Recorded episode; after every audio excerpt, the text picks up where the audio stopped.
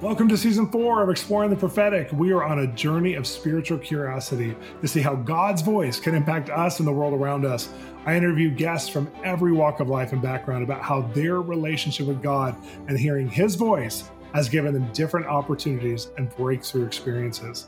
This season, I'm also asking every guest how they got through a time when they thought they had heard from God or they received a prophetic word from someone else that didn't happen, and how God helped them to resolve that.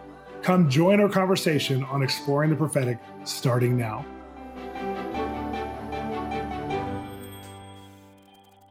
Welcome to Exploring the Prophetic. I love the show. I love doing this for you and with you. I love the stories that come out of it. And we've even had some of you, the listeners, who have pitched us your stories and we've said, Yes, we want to hear from you. And because they're so good and to be guests, which is really cool. But we have a guy today who I've known for a long time, and uh, I met him through his daughter, Katie Torwalt. Her and her husband, Brian Torwalt, work with Jesus Culture and just are incredible musicians. And I ended up meeting her dad and mom at uh, her wedding where I performed, I officiated the wedding. And it was so cool because Mike was on a journey, her dad, Officer Horn, we'll call him today. Uh, Mike was on a journey as a pastor and he was working with youth and uh, troubled youth and some things out of a out of an official state program, not like more of a ministry. And and he was just talking about some stuff that I was like, I want to see where this goes. And he ended up hearing God to go into corrections, and I want him to be able to tell that story. But can you imagine in your, I think he's in his mid 50s or whatever, to go into change your whole career from deep pastoral calling for 20 plus years, then going and working with at risk youth.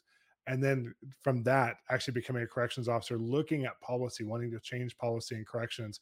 And then all hell breaks loose in the world around us as well and when it comes to America's, you know, correctional officers and the whole thing. And so I love the fact that he went in at the right time. Like he started working a couple years before, kind of this big movement that says we have to bring a lot of change to this to feel safe with this.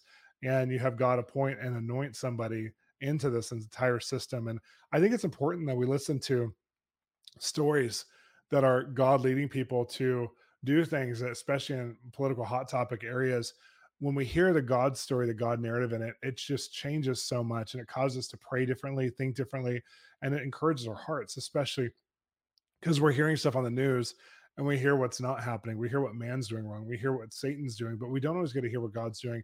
So it's my privilege to present some stories through through Mike today that I think is going to really encourage you, especially those of you who are maybe in your 50s and 60s and you're saying, man, how many years do I have left that are functional, useful? I know sometimes I get that uh, probably once a week. I get the email from somebody, even I know, where they'll say, "I just feel like you know everything's happening with the youth. What's happening with our generation? A lot's happening with people 50s, 60s, and 70s. And if Jesus only took three years to do his full call, maybe three and a half years to do his full call, when commissioned to the end of his call, to the end of his life, you can do a lot if you have three years left, if you have 20 years left. And so I'm going to encourage you, stay open to God, stay teachable to God, no matter what age you are. I know we have a lot of listeners of all demographic age groups, men and women. And I want to encourage those of you who are in the older age group to stay open that God might pivot you and actually start something. I know many times I'll talk to people who, you know, started something in their older age and they'll say, Man, I ask, I've heard this over and over. I ask God, why didn't you do this when I was younger when I had energy for it? And God will say the same thing over and over because I want it, to be me and not you. And so a lot of times he lets us run out of all of our grace and our energy and everything we would do. And then we run right into what God would do. And we're like, really? I'm going to do this at this stage of my life. And he's like, yes, you are. And I think it's interesting that when you deal with uh, even the entertainment industry and Hollywood, uh, there was a study that oh, it was it was for up until a certain point. I think it was 2005 that the majority of Oscar winning movies were written by people over 35. So they were written by people, and, and then it, when you look at that, 60% were written by people over 50. And a lot of the greatest writers for young adult fiction, for science fiction, for fiction, these kinds of genres are in their 50s and 60s. And so I think it's really interesting for that generation, that demographic. No one's left out. You can do it at any age, but to be encouraged that a lot of things are seasoned in you now that can manifest into a whole new career. So uh, Mike's an example of that, but he's an example of a lot of things. So I'm going to encourage you keep your listening ears on. We got a journey to go on. Hey, my fellow explorers. We have a brand new book out, and if you've ever been given a word that you're a Joseph, an Esther, a Solomon, or a Daniel, you need to learn how to hear God the way that they did. You need to have that place inside of you that connects to God, that can believe for His solutions on the world today and for His problem solving ability, His wisdom, His strategy. And so we've written this book called Wired to Hear, and it's connecting God's voice to your career and place of influence. You are going to love this book. I want to encourage you to get it today. My friend Bob Hasson, who does Exploring the Marketplace with me, and myself wrote this to take you on a journey of how to succeed in your place of career with God's voice and with connection to Him. Visit Bolz Ministries today and look up Wired to Hear, or go to any bookstore you know and you should be able to find Wired to Hear. But get it, review it, and share it with someone else. Well, welcome back to Exploring the Prophetic. I have with me Mike Horn, Officer Horn. I've never called you Officer Horn before out loud, so it sounds awesome. I mean, it's amazing. But Mike, how are you doing? I'm doing great. Uh, thanks for having me on the on the podcast, Shawn. No, I just I know your story, you and your family, and just how you walk with God all these years, and even the transition into corrections field, and just you know that whole thing was so God driven, and I just thought it'd be a good thing for people to hear about your life, your family, your heart. You're just such a great communicator and great great human being. So I'm glad you're on today. Well, thank you. Well, let's start kind of going back. I mean, you've been walking with God for a long time. So where did your relationship start where you start to realize he's talking to you and wanting to participate that way? Because i'm sure that some of the notes i read uh, even before that i didn't know um, you've been exposed to a lot in the church. You've been exposed to a lot of great things. And so where does it all start for you? Probably uh, since this is a prophetic broadcast i'll start right there. You know we were invited. I was on staff at a church in Marin County, and I think you know Caleb Kling. Yeah. Uh, but I was on staff there before Caleb was just a little boy. It was called Marin Christian wow. Life Church, and we were invited to uh, a presbytery, um, not too far away. We took the trip, uh, senior leadership, and uh, you're not supposed to get called out, but we were all called out in that presbytery, and uh, that was sort of my first exposure in 1980. Um, to three very powerful, life changing prophetic words, Shawn. Well, a presbytery, for those of you who are listening, because that's kind of a term that not everybody uses in their church circles it's a it's i'm assuming it's a retreat where there's people going to be praying for you?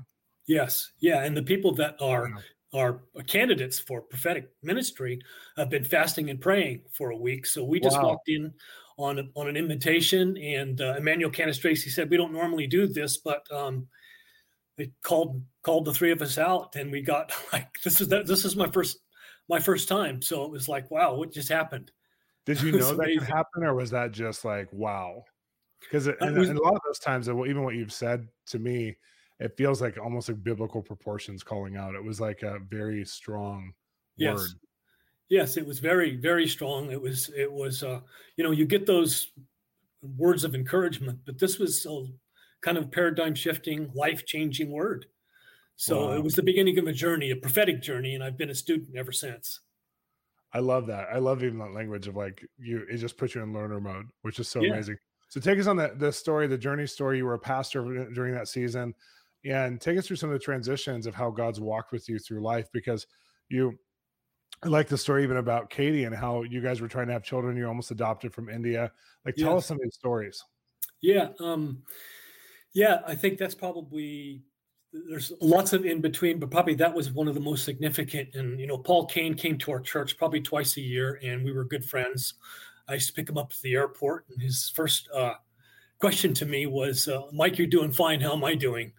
So we we had we had fun together. But yeah, he um, one of the years mid 1980s, he came and he started prophesying um, back when you could.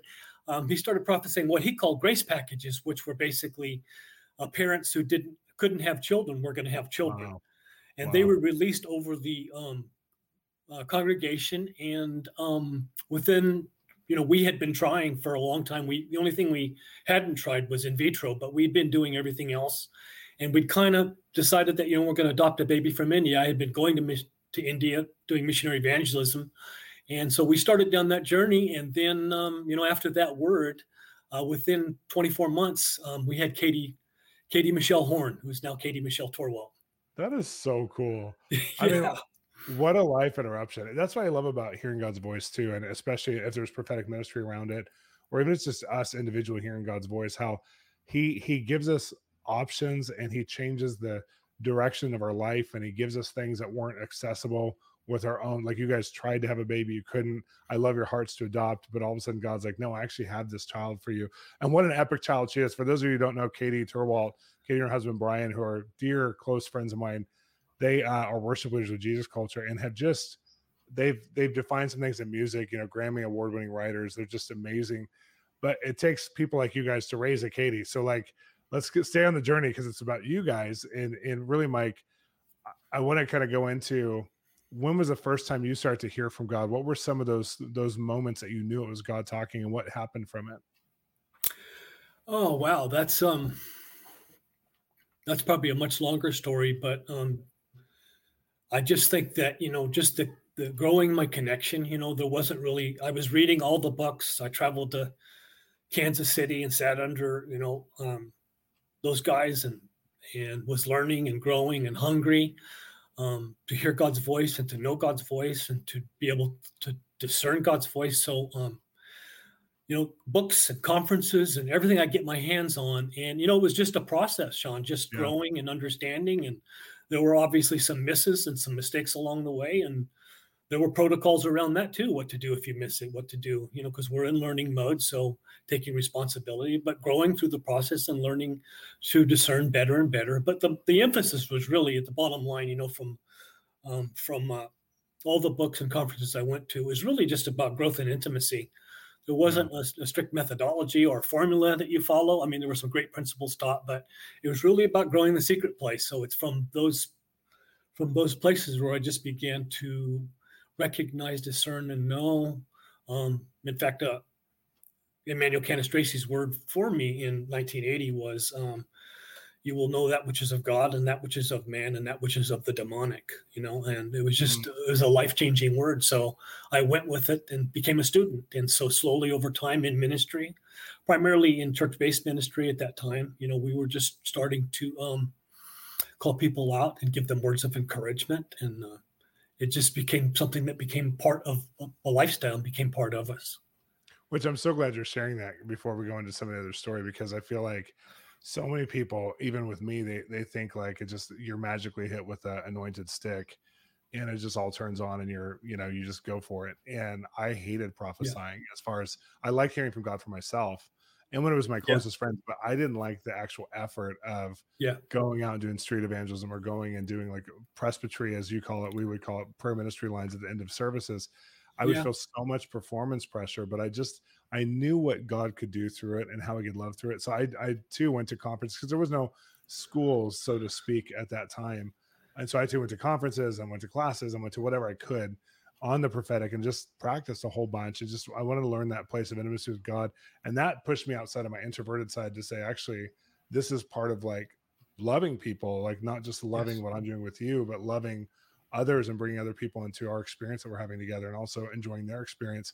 So I love that you're saying that because I, I do think that even a lot of our listeners, some of the questions we'll get at times is about like, what do I do if I wasn't born with this gift or if I wasn't born with this anointing? And I'm like, most of us were not. I was in a Christian home and I wasn't born with the anointing, so to speak, in that context. Maybe I was uh, born with the destiny for the anointing, but I had to pursue it. Yeah. And I, you know, each one of us. So I, I love that. Well, let's kind of push into a, a new gear because I, you guys have had lots of transitions in your life. What transitioned you from ministry into going to, into corrections and becoming an officer? Um, well, there were multiple prophetic words, but um, when I um, left my left the pastorate, the last pastorate, um, immediately one of my friends from Orange County, who was a prophetic guy, said, uh, "I've got some news for you, Mike. It might be good, might be bad. You get to decide. But um, you're going back into the you're going back into the marketplace." I was like, "Oh no," you know.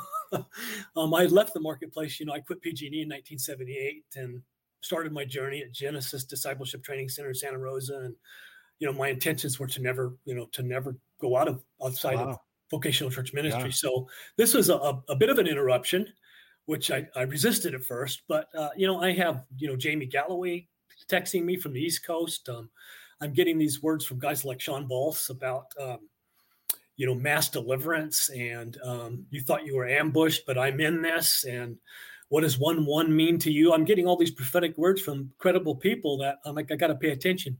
But frankly i was a bit resistant to go back in especially uh, a place like the department of corrections.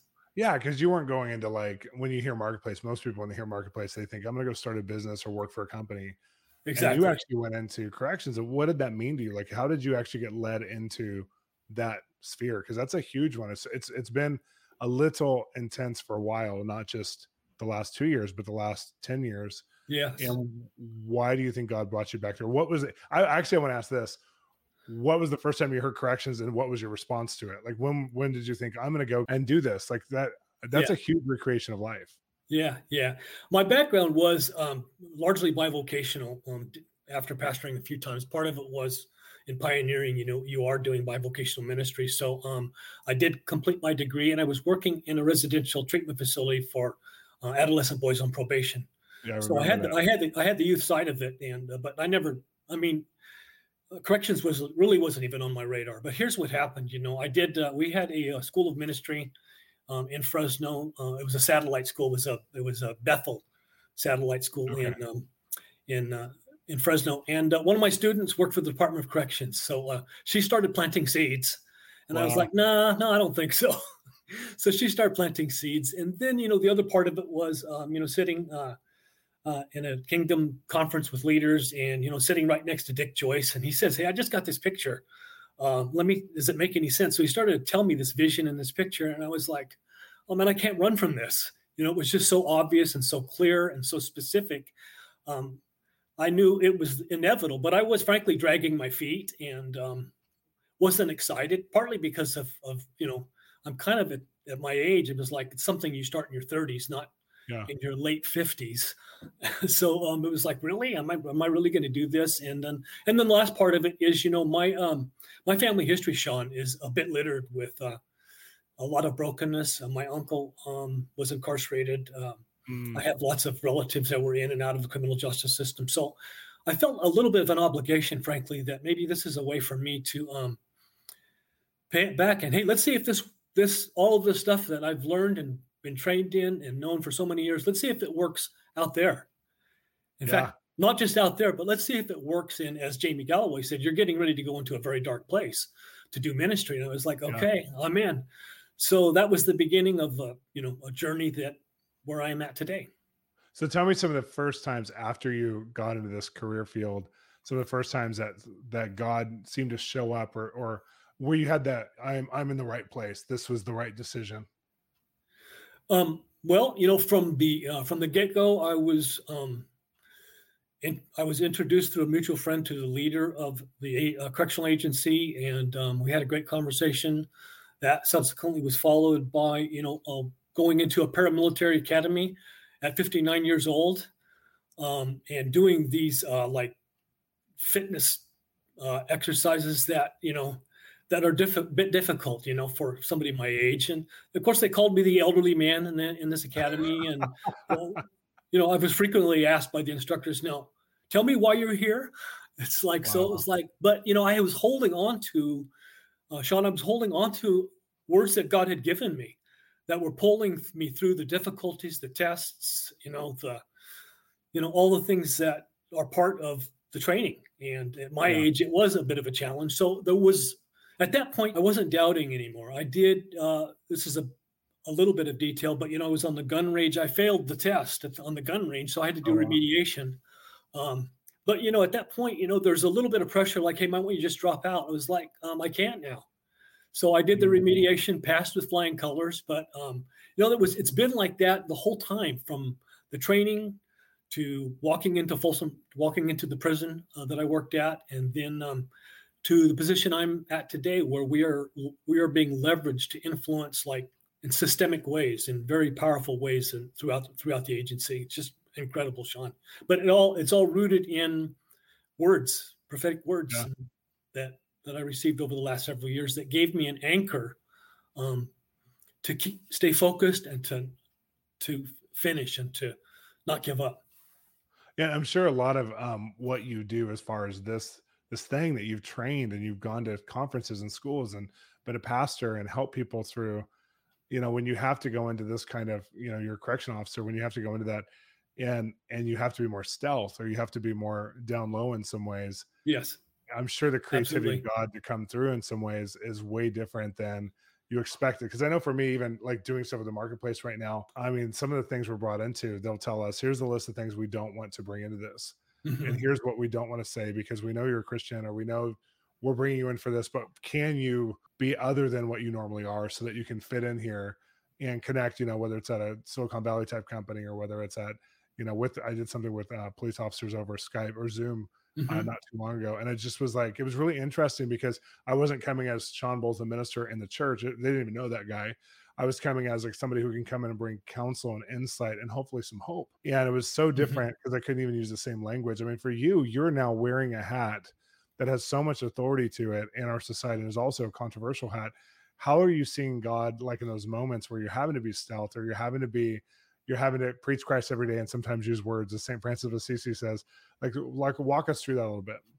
Yeah, I think that has been some of the most exciting and fun part of this journey is learning wow. a new language. Um, it is a bit of the down low. It is flying under the radar. It is stealth, but learning how to speak the language, learning how to um, understand and get you're, you're embedded in the culture. You're engaging at that level, and working with um, both officers and inmates, and um, finding ways to talk about, to model, and to talk about what does redemption look like in there Wow. So, and then being able to um, practice prophetic ministry, but in ways that are different than you would do prophetic ministry in the church. So you're not wow. using scripture per se, but you're you talking a story about, you can think of when you say that. What's oh Is yeah it, yeah yeah uh, you know um yeah both just casually working with some of my coworkers and that that you know they're going through all the challenges of life that many of us do um, but um, just saying things like um, I'm sensing that this is happening, and um, their responses will.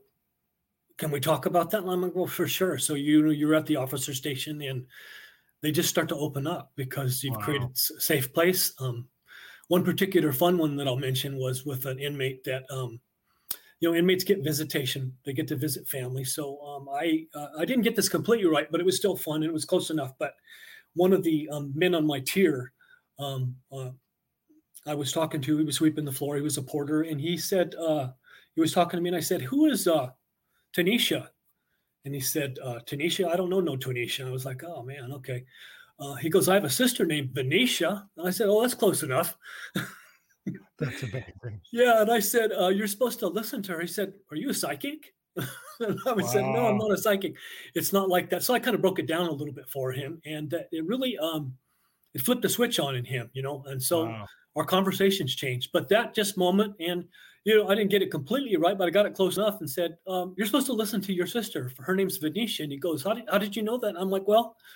Um, so we explained a little bit to him, but the reality was, you know, he says, "I know I'm supposed to listen to my sister," and she had is kind of that person in the family that everybody listens to. So it was very simple. It wasn't profound, but it was enough to um, really influence him in a real positive way, Shawn. No, and I, I again, I love that because I think of I visited many prisons through years. Not like I mean, I haven't. Uh, when I said I don't tune any of my own horns, I feel like I've done um, prison tourism to pray for people here and there, but I haven't actually ever planted roots anywhere and done anything significant. But uh, but I've done enough, you know, thirty times or so, where I've just I've known there needs to be a change. And we talk about in the church a lot transformation. We talk about how God mm-hmm. wants to mm-hmm. transform systems and structures, yeah. but it really takes people who um, go in and build like you're doing, which is just being really there, being really present, and what you said, yeah. developing a culture of safety.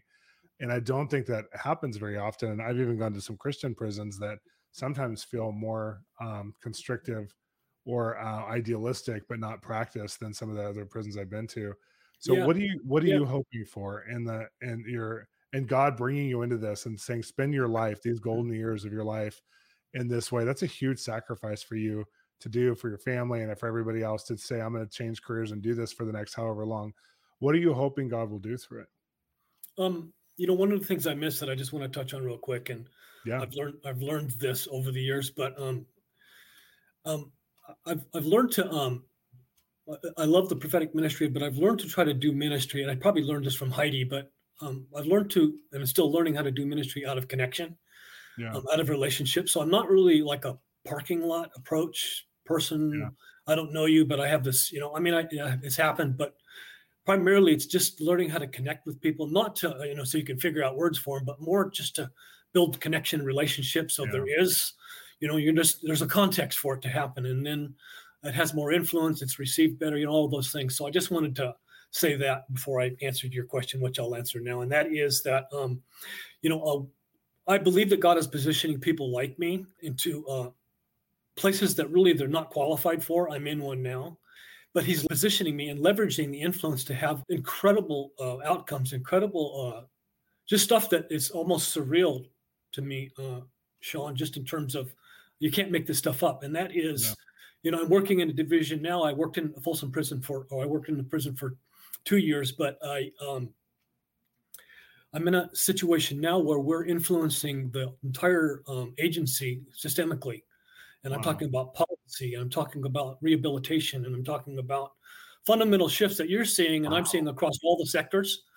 But it's how we've done corrections, how corrections started in this country. As the former secretary of the agency um, at one point said, you know, we're bringing the humanness back to um, corrections. And um, we've been kind of following that lead and we're seeing changes right out of the gate, Shawn, just in terms of training, how we train new officers, all the way to um, policy and how policy is driven. It's just uh, it's surreal, and it's like um, I'm I'm way underqualified, and and yet realizing that, uh, and, and it's things that you've said as well that God is positioning people and leveraging their influence. I mean, just a few years in, and some things are happening like this. I think that's remarkable because I think that, you know, I think of my brother-in-law who's been in corrections um, in California for I mean, he had almost a 30 year career, just just recently retired, and it took him 25 years before he had even uh, what you're talking about, even had a voice into that. So I'm just yeah. so excited about what God's doing. Tell me this, because uh, I know you know I like when you said the humanness. I know there's Christians right now who are struggling, and they're saying, "Okay, Officer Mike, you know, like what is God doing between the police forces of America and between the citizens of America? Like, give us some hope there as far as what you're seeing and what you think God's doing so that when people hear you because it's more authentic when it's it's coming from you. I could say, you know, all these things, make all these rhetoric statements, but you saying like here's what I see God doing, I think it just speaks volumes to an issue when we're exploring the prophetic, what's God doing in incarceration, what's God doing in corrections, what's God doing in all these different areas. Yeah, yeah, and the part of this is it lines up with um, you know, uh, when you came uh, to our church in Fresno, and you did uh, the wedding for Brian and Katie. You spoke at our church the next morning, and you gave multiple words. And one of the words you gave to me, um, connection with uh, an Old Testament character by the name of Moses, was that mass deliverance was coming. And you said mass deliverance, and you spoke this to me, mass deliverance. Now, you know, we don't always know in what context that word will manifest. And sometimes yeah. we like, we try to figure it out, but a lot of it's just in the waiting and it's been in the waiting. Uh, words that I've received 10, 15, 20, 30 years ago are manifesting now. So it's in the waiting and learning how to be patient and learning how to walk in step and walk through the processes. But I'm saying all that to say that I believe that we are in a, a cross. my from my own research and my personal opinion that um, uh, criminal justice at large is undergoing a fundamental reform. It's fundamental wow. reform. So you're hearing things like restorative justice, you're hearing things um, more that are more intentional. Uh, we I just finished a three month training. Uh, we, we studied Norway, and Norway's correctional oh, wow. system where uh, recidivism, uh, which is the reoffensive reoffending rate, is at 21 percent. Ours is Ooh. at 67 percent. Wow! So they're doing something right that we wanted to study. So the executive leadership on down uh, in our agency studying these um, correctional agencies around the world to see what they're doing that maybe that we could adopt. So, so cool. there's some very very powerful things are happening that I'm very excited about, and that's why I'm here. As a pastor for so many years, this is what you do. It's about yeah. second chances. It's about helping people. It's about transformation. I love that. I, I, just think of your compassion, your empathy that you have so strongly. I mean, you're a man's man, but you have this side of you that's so tender hearted and it's so beautiful. And I know it's been displayed so many times to so many people. And so to go into corrections, we need people who have that tender heart and that compassion, but also have a father's heart. Yes. Which means no one's getting away with anything. You know? Yes. You hit it. You hit it. Yeah. And, and it is it is exactly that tension. Yeah. And there is a bit of uh, what we call in our world a role conflict, role ambiguity, because walking and living in that tension is uh, is very interesting and challenging at times because we are pro law enforcement. Um, we um, we believe people need to be held accountable, but at the same time, we believe there's a, the redemptive side and believing that people can have second chances. Is it's really it's really uh, a part of the philosophy of corrections, and uh, but yeah. it's not always it's not always implemented well because we're still learn, still learning how to. And you know, um, we can't just indiscriminate indiscriminately release people back into um, society that haven't that haven't done work, that haven't rehabilitated, that haven't been in the processes. Um, when you have inmates that just do time, um, and then they get out and they're not ready to get out, there's no su- supportive services available. I mean, totally. it's a huge conversation. No, and I'm so glad you're in the middle of it. I'm so glad you're in one of those spaces that's having a really profound conversation. It's one of the reasons I wanted I wanted to have you on because I think to watch Pastor Mike turn into Officer Mike, and for you to not just go in as an officer, but to go in really believing to be a reformer and to help other reformers and help other people in the system. I wanted people to hear that for who are listening to our podcast because I feel like it it imparts so much hope. I mean, I think of like we could do it one of two ways. We'd be like Gladiator, who believed in a Rome that would never exist. You know, I love yeah. Maximus; it's one of my favorite characters. Yeah. But he was idealistic and he died a martyr for something that would never exist. Or we could be in step, listening to God, not based on the principles that need to exist, but based on the fact that God Himself has a plan for corrective justice, and God Himself yes. has a plan to put people like you in place. And so you're not just dying for a system that won't exist; you're actually living for a system that can exist. And I think I wanted people to kind of get a feel for that from somebody who was in it, who I trust, and I really love you guys as a family. And so thank you so much for being on. Sure. Thanks for sharing a little bit of your story and how you got in there. And um, we just are so looking forward to seeing what God will do in one generation over incarceration, over the prison system, over the police forces. I just think we're in a time where it looks so hopeless to some people. I actually have more hope than ever because things are on the table that haven't been on the table yes. since we started. Yes. And so thank you for being in this position. And we just pray, think of think of everyone who's listening, think of uh, Officer Horn and think of all the other people who are in positions like this who need our prayers right now. Yes. We just pray for safety, but also for wisdom and revelation for that connected heart of God. Yes. Thanks, Mike. Yes, yes. And, and the last word is I am recruiting, FYI. Oh, good. More generally and broadly, people that would um, take those risks and step out into the marketplace in this sector. Um, yeah just getting more people to sign up and and feeling that call. Oh, I'm so glad. Well, we pray that if you're hearing that spiritual call and you listen to Officer Horn and it makes you feel like, wait, that's where I'm supposed to go to. I need to be a part of that conversation. I need to be a part of that world. Yes. I, I pray that you all find each other. right. Well, thanks, Mike, for this awesome thanks, conversation today. Thank you too. Do you want to be mentored in hearing God's voice? It's not hard, but it takes time, examples, practice, and conversations to really get in the place of being able to get revelation and also to know how to interpret and apply what God's showing you. I have started an online community through our platform, Translating God Mentoring, where you'll receive weekly videos, weekly live group mentoring, monthly special events, and all of our past e courses on the gifts, marriage, and relevant topics to your spiritual journey. Come join me and all my platform contributors to learn how to walk out a thriving journey of hearing God. Thanks for listening to Exploring the Prophetic, part of the Exploring Series podcast. These podcasts are made possible by generous donations of listeners just like you. Become a partner or visit us at bolzministries.com with your one time donation today. Also, if you are enjoying the podcast, please become a part of our family by subscribing. Connect to us at www.bolzministries.com, where we want to resource you with our articles, books, weekly mentoring, e courses, and more. Or download our Bolz app free at our web store. We love to hear your feedback. Drop us a line, and also your rating, reviewing, and sharing makes such a difference in the world for people learning about us. Thanks for listening.